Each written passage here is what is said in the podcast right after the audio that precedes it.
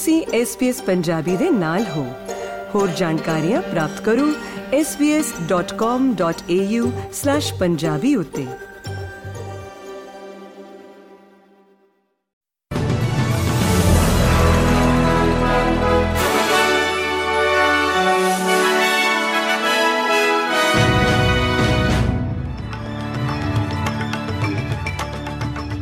SBS ਦੇ newsroom ਦੇ ਵਿੱਚ ਆਪ ਸਭ ਦਾ ਸਵਾਗਤ ਹੈ ਤੇ ਅੱਜ ਦੀਆਂ ਪ੍ਰਮੁੱਖ ਖਬਰਾਂ ਕੁਝ ਇਸ ਪ੍ਰਕਾਰ ਨੇ।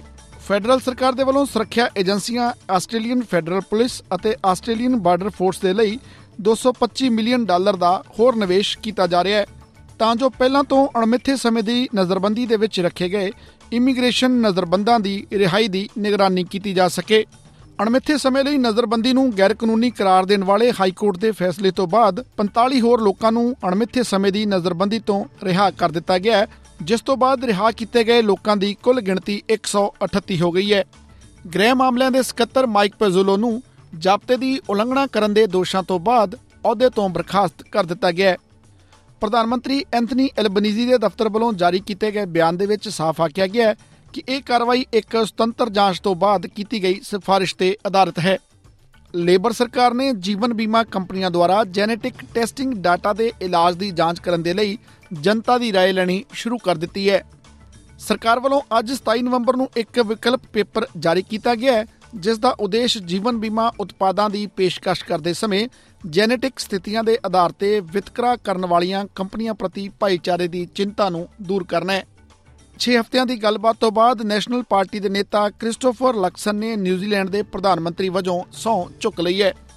ਏਸੀਟੀ ਪਾਰਟੀ ਅਤੇ ਐਨਜ਼ੈਡ ਦੇ ਨਾਲ ਉਹਨਾਂ ਦੀ ਗੱਠਜੋੜ ਸਰਕਾਰ ਦਾ ਹੋਣ ਦੇ ਵਿੱਚ ਆਉਣਾ ਲੇਬਰ ਪਾਰਟੀ ਦੇ 6 ਸਾਲਾਂ ਦੇ ਸ਼ਾਸਨ ਦੇ ਅੰਤ ਨੂੰ ਸਾਫ਼ ਦਰਸਾ ਰਿਹਾ ਹੈ।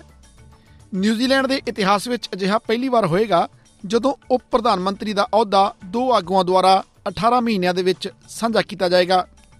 ਗੱਲ ਭਾਰਤ ਦੀ ਕਰਦੇ ਹਾਂ ਤਾਂ ਭਾਰਤ ਦੇ ਗਵਾਂਢੀ ਮੁਲਕ ਚੀਨ ਅੰਦਰ ਬੱਚਿਆਂ ਵਿੱਚ ਸਾਹ ਦੀ ਬਿਮਾਰੀ ਦੇ ਮਾਮਲੇ ਵਧਣ ਦੀਆਂ ਰਿਪੋਰਟਾਂ ਨੂੰ ਦੇਖਦਿਆਂ ਭਾਰਤ ਦੇ ਸਿਹਤ ਮੰਤਰਾਲੇ ਨੇ ਦੇਸ਼ ਭਰ ਦੇ ਸੂਬਿਆਂ ਨੂੰ ਜਨਤਕ ਸਿਹਤ ਸੰਬੰਧੀ ਤਿਆਰੀਆਂ ਦੀ ਸਮੀਖਿਆ ਕਰਨ ਲਈ ਆਖ ਦਿੱਤਾ ਹੈ।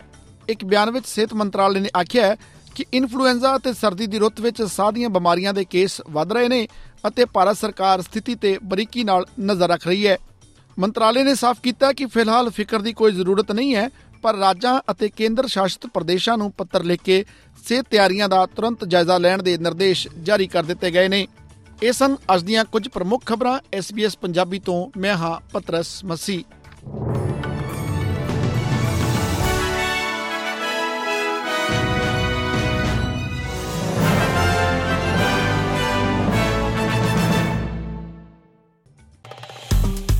ਫੇਸਬੁੱਕ ਉਤੇ SBS ਪੰਜਾਬੀ ਨੂੰ ਲਾਈਕ ਕਰੋ ਸਾਂਝਾ ਕਰੋ ਅਤੇ ਆਪਣੇ ਵਿਚਾਰ ਵੀ ਪ੍ਰਗਟਾਓ।